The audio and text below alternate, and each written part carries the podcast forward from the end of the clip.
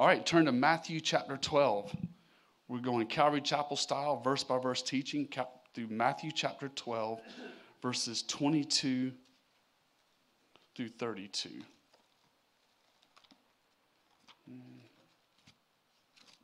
I love God's word. Psalms chapter 19 says, The law of the Lord is perfect, it revives the soul. That and the Holy Spirit. The Holy Spirit awakens our hearts.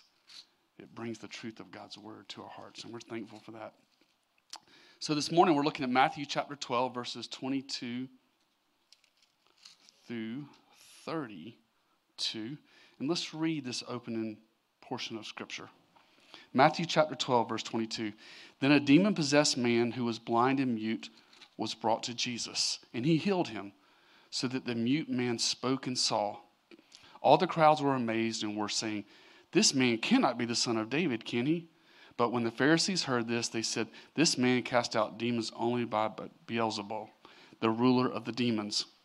And knowing their thoughts, Jesus said to them, Any kingdom divided against itself is laid waste and any city or house divided against itself will not stand. If Satan cast out Satan, he is divided against himself. How then will his kingdom stand? If I, by Beelzebul, cast out demons, by whom do your sons cast them out?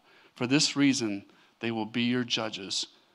But if I cast out demons by the Spirit of God, then the kingdom of God has come upon you. Or how can anyone enter the strong man's house and carry off his property unless he first binds the strong man, and then he will plunder his house. Lord, thank you for your word as we study it this morning. We look at this passage. Father, open our hearts. And again, God, help us to see the freedom and liberty and forgiveness and reconciliation and redemption that comes through you, Lord. We love you and praise you in Jesus' mighty name. Amen. Amen. The title of my teaching this morning is Binding the Strong Man. And I had, a, had a, somebody come up to me before service and says, How do we bind the strong man? I'm going to explain it to you at the end of, the end of my teaching. Because that's actually going to be one of the last verses that we go through. We're actually going to talk about blasphemy of the Holy Spirit, because that's also in this passage. But we're, we're, the title of my message this morning is Binding the Strong Man. Now, the first question you should be asking is, Who is the strong man? And I'm going to go ahead and give it to you up front. The strong man in the text is Satan. People's belief in Satan range from a little guy with horns who sits on your shoulder urging you to sin to expressions of personifications of evil in this world. The Bible, however, gives us a clear portrait of who Satan is and how he affects our lives. He is an angelic being who fell from his position in heaven because of sin. And he is now completely opposed to God and to God's people. He does everything in his power to thwart God's purposes. And you're ready for this? He hates you and he wants to destroy your life. And he wants to, and he hates all people and he wants to destroy their life. He knows that he's going to spend eternity in the lake of fire. He's going to spend eternity in hell and he wants to drag as many people as he can down with him. But the Lord Jesus Christ came to destroy his work. And through the gospel, through our faith and trust in the Lord Jesus Christ, the chains can be broken and the strong man, Satan, can be bound. His works can be destroyed. So that's what we're looking at this morning. In Matthew chapter 12, verses 22 through 32, is an exchange between the Pharisees and Jesus. And it's all about this uh, the power of God, the Lord Jesus Christ, and the power of Satan. So we're going to see what he, God, Jesus teaches us this morning in this passage. So, with that said, let's look at the text. Matthew chapter 12, look at verse 22 in your Bible. It says, Then a demon possessed man who was blind and mute was brought to Jesus, and he healed him, so that the mute man spoke and saw. You see, demonic possession had affected this man. It affected this man not only spiritually, but it, but it affected him physically. He was blind, he was mute. But I want you to notice in this verse just the simple statement that brought healing, the how he was healed. He was brought to Jesus, and Jesus healed him. Friends and family, it's that simple. Healing and deliverance is found through coming in contact with the Lord Jesus Christ, with knowing Him as your personal Lord and Savior, committing your life to following Him, to surrendering your life to Him. That's where deliverance and healing is, is found. God can do what no man can do, and that is bring deliverance and healing to all who come to him. Again, verse 22, I can't make it more simple. It says halfway through the verse, they brought him to Jesus, and it just says, and Jesus healed him. Because that's where our healing is. Whether it's physically, spiritually, or mentally, the Lord Jesus Christ, He is the answer for healing and for deliverance. Can't stress that enough. It's not in holy water, it's not in a crucifix, it's not in going to church. It's, it's you coming to the Lord Jesus Christ and saying, Jesus, I love you. I trust you. I believe you. I repent. I, I turn from my sin. I give my life to you. Lord, will you, will you begin that healing in my life? And He will meet you there. He will meet you there. He will deliver you. But we have a responsibility, friends we have a responsibility. We have to come to faith. We have to come by faith to Him. We have to humbly come to our Lord and Savior, and He is mighty to save. Let's take a look at verse 23. Verse 23 says, All the crowds were amazed and were saying, This man cannot be the son of David, can he? So here in verse 23, all the crowds, all the crowds were amazed at his healing. They were amazed at his healing because Jesus is the real deal. He was not fake, he backed his words with actions. He had all authority over the forces of darkness. And notice what the crowds say in the second half of verse 23. This man cannot be the son of David, can he? When the crowds say that, they're, they're, they're thinking messianic. They're thinking, could this be the, the prophesied Messiah that was to come, that would bring in the kingdom, that would bring in healing, that would bring in this, this, this state of uh, healing and deliverance and bringing in the kingdom? And the answer is simply yes. Yes. This is who Jesus is. This is who Jesus is, bringing in the kingdom. Look at verse 24. But when the Pharisees heard this, they said, This man cast out demons only by Beelzebul, the ruler of the demons. This statement here in verse 24 reveals the twisted and evil mind of the Pharisees. Do you see what, do you, do you understand what's being said here? They are accusing Jesus of being in line with Satan. That's what they're saying. That he's doing it by the power of Satan, is what they're accusing him of. The Pharisees here could not tell the difference between good and evil. They could not tell the difference between truth and lies. They could not tell the difference between God and Satan. How sad is that? These were the religious leaders, and they couldn't tell the difference. Well, let's set the record straight there's Satan and there's Jesus. Satan represents darkness, Jesus represents light. Satan is, is a liar and the father of lies. Jesus said in John 14, 6, I am the way, the truth, and the life. Satan brings darkness and death. Jesus brings abundant life and eternal life. Satan brings bondage to sin. Jesus brings freedom and forgiveness of sin. It can't be any clearer than that to, to understand who God is and what God does in our life versus the forces of darkness. And now, here in verse 24 of our text, they are accusing Jesus of being inspired by Satan. Shows you how far they had fallen and how little they knew of the word. They were very religious, but their hearts were cold, their hearts were darkened. Let's continue, verse 25. Verse 25, Matthew tells us And knowing their thoughts, Jesus said to them, Any kingdom divided against itself is laid waste, and any city or house divided against itself will not stand. Verse 26 If Satan cast out Satan, he is divided against himself. How then will his kingdom stand? And I just want to say off the get go Jesus is an incredibly smart individual. He is a masterful thinker. And you're like, duh, he's God. Of course. But he is so smart and so precision with his words to disprove and show the fallacy of their statement in verses 25 and 26. Jesus is saying here, I'm going to put it to you in layman terms. Jesus is saying here, Pharisees, you need to think about what you're saying.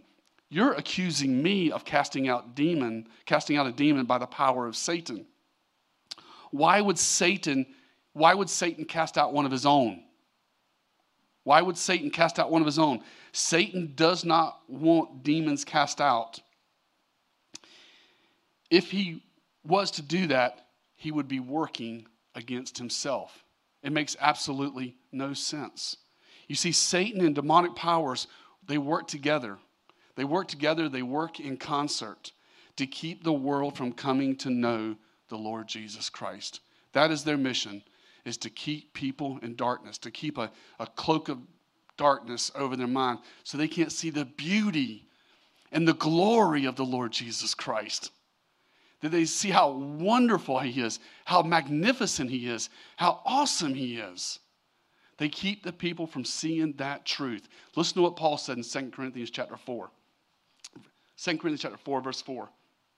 It says, The God of this age has blinded the mind of unbelievers so they cannot see the light of the gospel that displays the glory of Christ, who is the image of God. So, first thing Paul says there in 2 Corinthians chapter 4, verse 4, he calls Satan the God of this age. You see, Satan rules this present age and he is behind the spread of ungodliness, and he has cloaked, he has draped over the minds of unbelievers his deception. Okay? He is the God of this age. And it says he's blinded the minds of the unbelievers so they cannot see the glory. The only way to have this cloak removed from the unbeliever's mind is by you and I sharing the gospel. You and I sharing the good news that Jesus died on the cross for their sins, that he rose from the grave, and that if they will open their hearts, that if they will repent, receive, and put their trust in him, he will come in and he will break it. If they will come to Christ in genuine repentance and faith. That's what Paul said in 2 Corinthians 4 4. Listen to what Peter said, 1 Peter 5 8. He says, Be alert and of sober mind. Your enemy, the devil, prowls around like a roaring lion, seeking someone to devour. So the scripture clearly warns us, Christian, be alert, be sober minded. In other words, be aware of your surroundings, understand what's going on in the world. Understand that Satan wants to come in and trip you up. Satan wants to deceive the world, and we have to be on the alert for his tactics and his attack. It says, be sober minded. I love that word, sober minded. In other words, think clearly. Think clearly and, and, and understand that, that your decisions have consequences and, and think things through. And he says, uh, like a roaring lion seeking someone he may devour. How, how does Satan devour the world? How does Satan devour the world that we live in? What is, it, what is his cloak of darkness? He whispers to the world. He whispers to the world. Some of his whispers to the world, the Bible can't be trusted. It's got errors, it's got mistakes. You can't trust everything it says. That's an ancient book written a long time ago. Don't think about that book. He tells some people that sin brings more joy than Jesus. That's about the most ridiculous statement I ever heard. You know, sin brings darkness, sin brings shame, Jesus brings light, He brings love, He brings real life. He's amazing. Satan tells the world they're stuck in their sin and there's no way out. It's, it's, it, puts people it puts people in a hopeless situation. That's what Satan does. 2 Corinthians chapter 4, verse 4, and 1 Peter chapter 5, verse 8. And we know that he is a liar and the father of lies. The truth be told, the Bible and Jesus can be completely trusted. He testifies that. He, he holds his word above his own name. Jesus says, Heaven and earth will pass away, but my word will never pass away.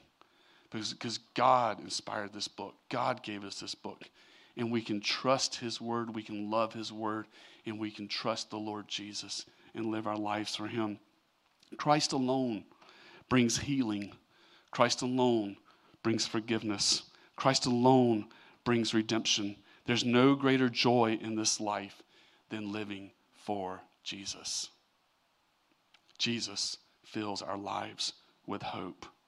But we got to understand that there is a spiritual warfare out there. And we we got to be aware of Satan's tactics and, and, and, and come to him, come against him in the name of the Lord Jesus Christ. Praying for the lost, ministering to those who are hurting and those who are deceived, and helping them come to know the greatness and the power of the Lord Jesus Christ. I believe we're at verse 27. Verse 27, Jesus continues. He says, If I by Beelzebul cast out demons, by whom do your sons cast them out? For this reason, they will be your judges. Verse 28, But if I cast out demons by the Spirit of God, then the kingdom of God has come upon you. So again, here, Jesus is saying he specializes in setting people free. He, set, he, he, he specializes in setting the captives free and giving them freedom by the power, by his power and the power of the Holy Spirit. He sets people free from sin. And Jesus brings the kingdom. Notice verse 28. He says, Then the kingdom of God has come upon you. What does the Bible say about the kingdom of God? The, the Bible says the kingdom of God is not a matter of eating and drinking, but righteousness, peace, and joy in the Spirit. That's what Christ does when he comes into our life. He brings righteousness, he brings peace, and he brings joy. And he gives us a clear mind to think and a pure heart to worship him in spirit and truth. But here's the deal you must come to Christ. You must come to the person of Jesus. You must come to the foot of the cross.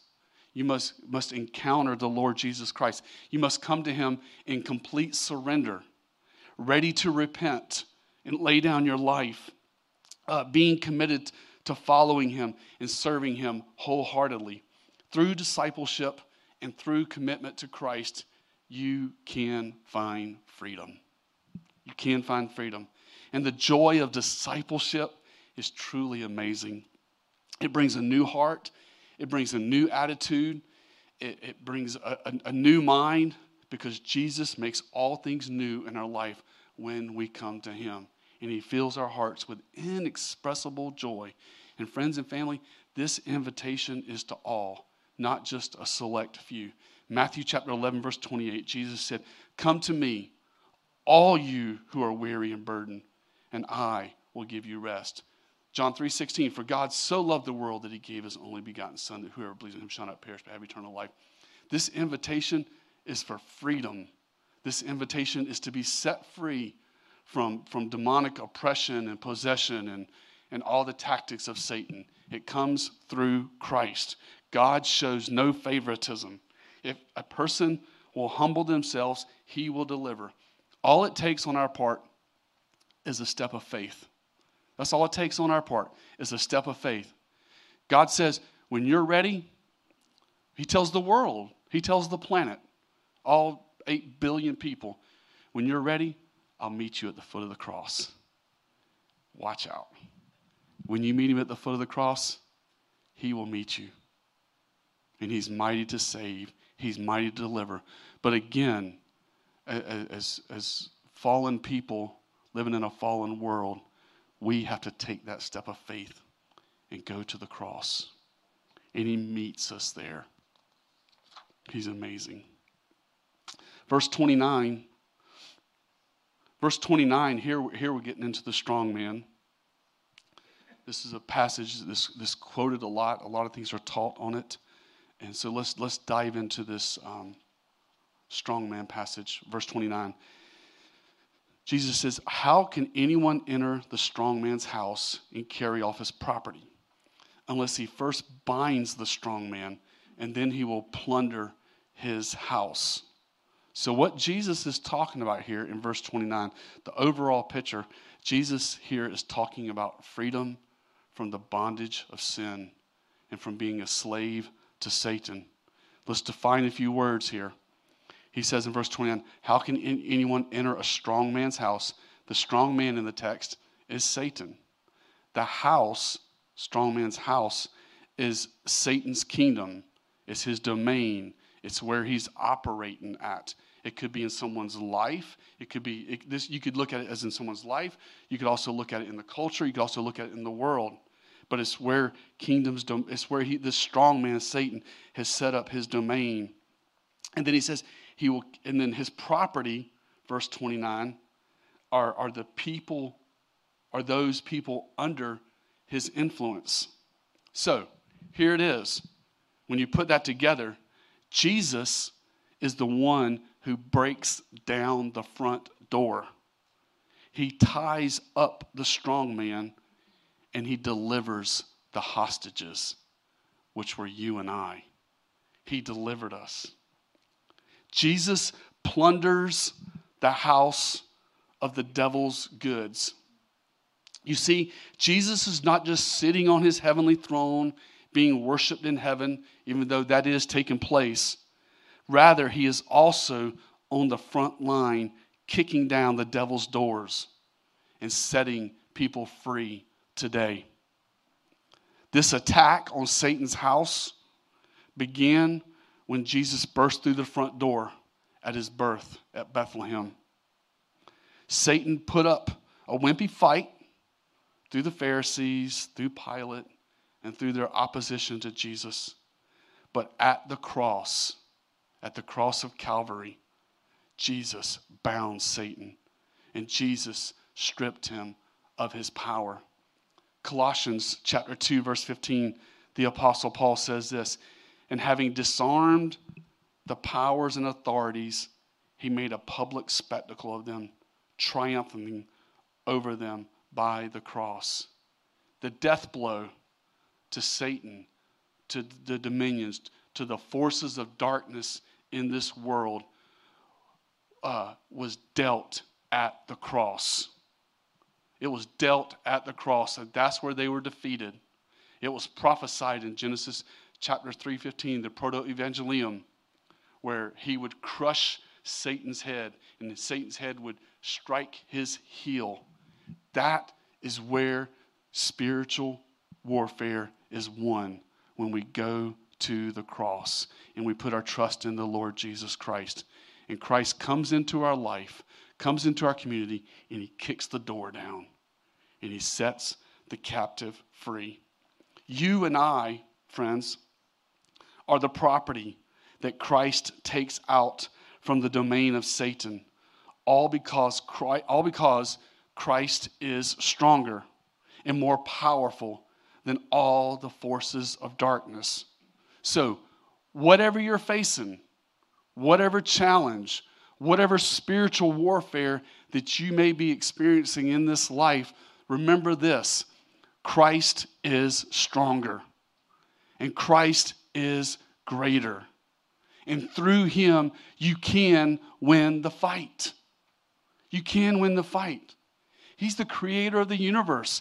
Everything is in subjection to him. He has all power, all dominion, all authority. But we you and I have a free will. We have a decision to make. Am I going to do it my way? Or am I going to do it Christ's way? Am I, am I going to humbly submit to my Lord and Savior, come to the foot of the cross, give it to Him by faith, let Him deal with it, let Him work with it? Or are we going to do it on our own? I'm afraid if we do it on our own, matter of fact, I'm not afraid if we do it on our own. If we do it on our own, we'll fail. But with Christ, we will win the fight because he bound the strong man, Satan. So, to answer the question, how does the Christian bind the strong man? How, how, how, how, does, how, does, how, how does a Christian bind the strong man? By simply preaching and sharing the gospel with those who need Christ. Faith comes by hearing, and hearing by the word of Christ. We share the gospel, we share the good news, we preach it, we share the word, and the Holy Spirit, the Lord Jesus Christ, the power of the Spirit, comes into the person's life, binds the strong man, throws him out, and fills their heart with his spirit. Okay? So we pray, we ask God to work in their lives, but it comes through us proclaiming the gospel and sharing the truth of Scripture that Christ, the stronger man, binds the weaker, strong man of Satan. So he offers us liberty, he offers us freedom. Let's look at the last portion of Scripture.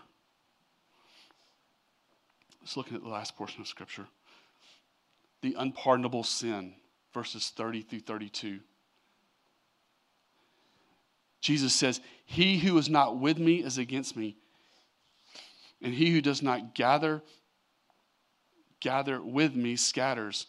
Therefore I say to you, any sin and blasphemy shall be forgiven of people, but blasphemy against the Spirit shall not be forgiven. Whoever speaks a word against the Son of Man, it shall be forgiven him. But whoever speaks against the Holy Spirit, it shall not be forgiven of him, either in this age or in the age to come. I remember as a new Christian in 1992, I first read this text. Fear struck my heart. Fear struck my heart because it says, They will not be forgiven. They shall not be forgiven. I'm like, ah, have I, have I committed the unpardonable sin? You know, when people first read this text, that's the first thing they hear. You know, you know, I thought all sin was forgivable. I thought God forgives all sin, and He does. But there is an unforgivable sin. Blasphemy against the Spirit, he says in verse 31, shall not be forgiven. So, what is blasphemy of the Holy Spirit? Blasphemy of the Holy Spirit is simply this it is the deliberate rejection of the Holy Spirit's witness that brings you to faith in Jesus. And if you don't come to faith in Jesus, there is no forgiveness because there's only one way to heaven. There's only one way to be forgiven, and that is through the Lord Jesus Christ. Jesus said, when the Holy Spirit comes, he will convict the world of sin. John chapter 14, he will convict the world of what? Sin, righteousness, and judgment. He bears witness to the sinner's soul that Jesus is who he says he is. If the sinner opens his heart, the Spirit will come in and they will become born again. But if the sinner rejects the Holy Spirit's witness and continues to reject the witness of the Spirit, his heart grows cold and hard. And, they, uh, and over a period of time, they no longer hear the Spirit's calling. It is this refusal to accept the Spirit's invitation to receive and believe and trust in Jesus that leads to eternal damnation. Okay? Because there's only one way to heaven, and it's through Christ. And God sends His Holy Spirit. When we share the gospel with people, um, the Spirit will convict them of sin, righteousness, and judgment. And I tell people when I witness to them, man, please think clearly.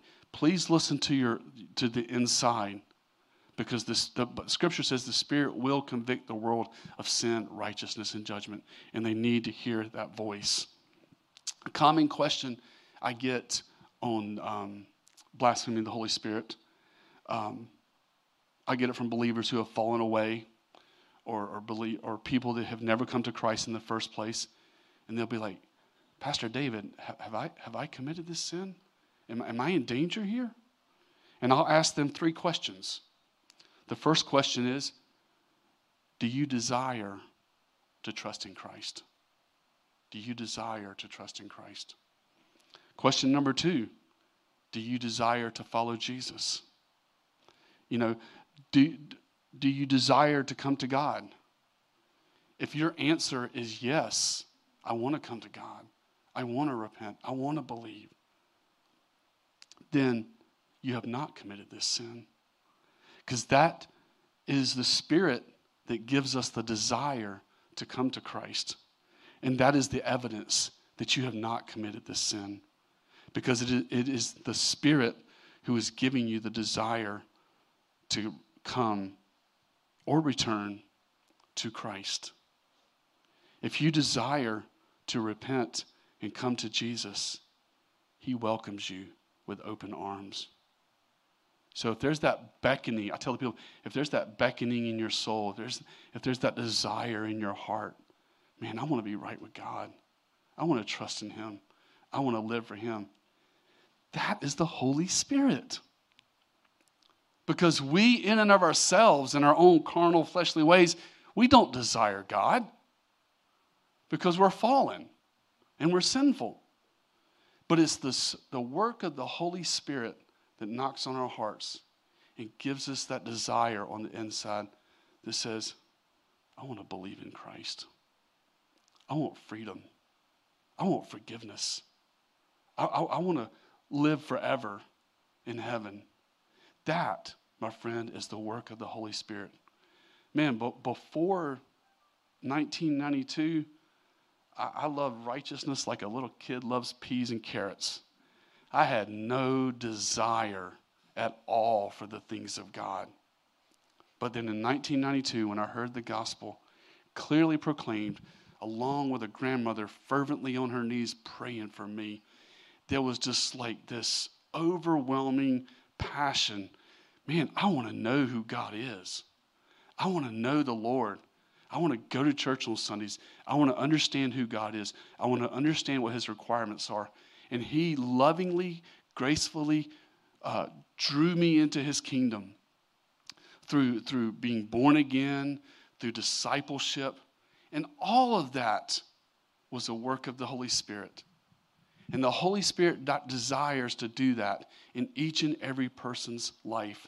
And it starts with them answering that call to not blaspheme the Holy Spirit, not reject the Holy Spirit, but say, Yes, Lord, I need you.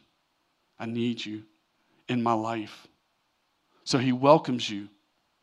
He welcomes you. He welcomes all people with open arms who will come to Christ and, and, and turn from their sin and put their trust in him.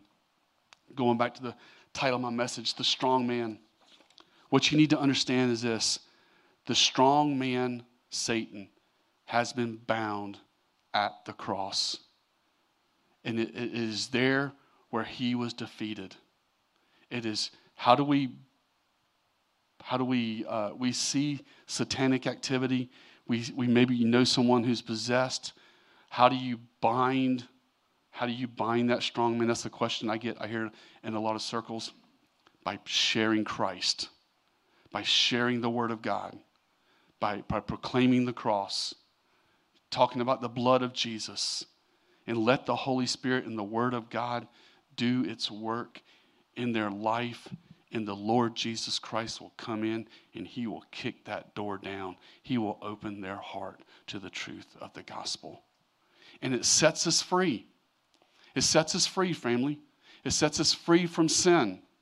Y'all have seen all the news this week on the Asbury revival. I praise the Lord for that. How exciting and how awesome it is to see God moving in our universities, to see people coming to faith and to see God pouring out His Spirit. How beautiful that is. Me and Irene sat down Friday night. We were watching it on TV, and man, I, I just wanted to weep. I just wanted to cry and say, wow. Did a little further investigation, you know, what's causing this revival? And I was told that uh, after the preaching, some of the students got together, and you know what kicked it off? They started confessing their sins one to another. They started repenting. They started going to the altar and praying and confessing their sins one to another. Revival starts with repentance. And we need to understand that. Revival starts with repentance. What sin, what rebellion, what disobedience are you hanging on to that is keeping God from pouring out his spirit and working mightily in our community? I, am just, I'm just speaking for myself, okay? As I was watching it over the weekend and seeing all the videos on it and watching it, you man, my heart just, I don't know about you, my heart just yearned, yearned for God. Like, God, pour out your spirit. And I was asking God, the pastor was at home asking God this, this weekend, God, what areas of my life, what do I need to bring to your throne of grace? What, what, what areas of my life do I need to repent of? What, what part of my life doesn't conform to your word, to your truth? God, please give me the ability to repent. And I believe as my heart was being stirred over the weekend, I was thinking about this, I couldn't help but to be reminded as I was studying the text this week that's the Holy Spirit. That's the Holy Spirit giving us the desire to rid ourselves of the things of this world and to pursue Christ with all of our hearts and let Him pour out His Spirit. You know, God is omniscient, omnipresent, He's all places, and He's doing a mighty work there at Asbury, but He wants to do that work here in Columbia too. At churches all across South Carolina, at CIU, churches all across the country, wherever people are that are hungry and open and willing to open their hearts to the Spirit, to answer the Holy Spirit's call, to come to Him in genuine repentance and faith, He will pour out His Spirit. So, my prayer and my hope from today is that we get on fire for God. Let the world come to watch us burn. Let's ask Him, let's ask God to move mightily by His Holy Spirit, to call sinners to come home to Christ, to revive our souls, and to help us um, get right with God. So, whatever you're holding on to, maybe the Holy Spirit now is even putting his fingers on areas of your life and he's saying, you know what? You need to work on this. You need to repent of this. Take advantage of that of the Spirit's calling on your heart to repent and do what the Spirit says. Repent. Repent. And, and understand that Christ brings liberty, Christ brings freedom, Christ brings joy, Christ pours out his Holy Spirit. Why? Because he has bound the strong man, Satan, at the cross.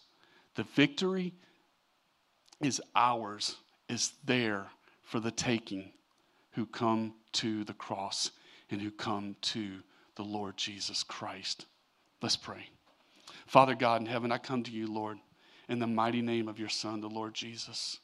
And Lord, we understand that you've won the victory, that you have bound Satan, that he has been defeated at the cross. And we understand, Lord, that he comes in and he uh, sets us free.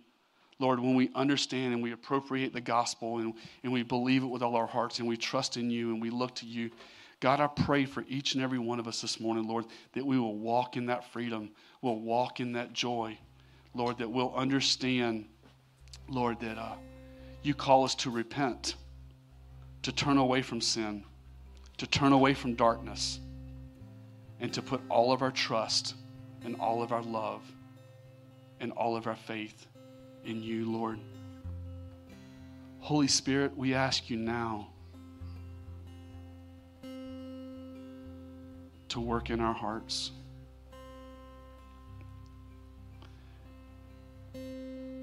Kevin's going to strum some music as he's strumming.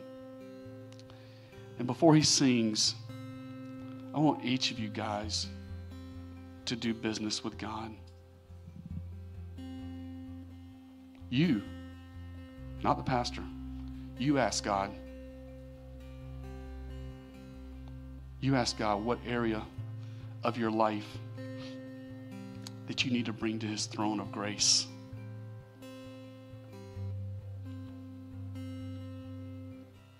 He specializes in grace. He will show you grace.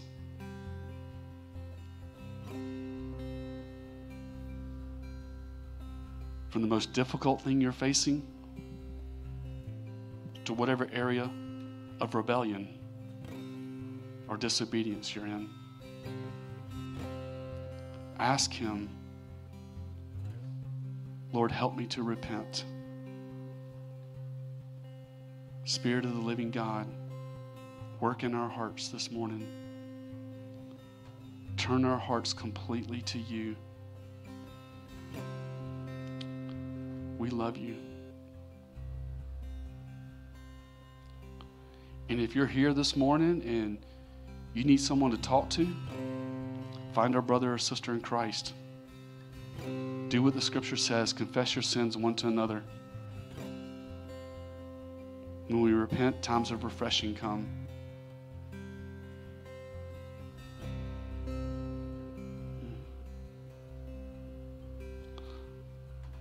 Lord, please forgive us. Please forgive us for our unbelief. Please forgive us for our doubt. Please, forgive us of our iron fist towards heaven in resisting. God, please soften our hearts by your Holy Spirit. Soften our hearts by your Spirit. Work mightily in our hearts. Bring us back to you, God, wholeheartedly. For we love you and we praise you. In Jesus' mighty name.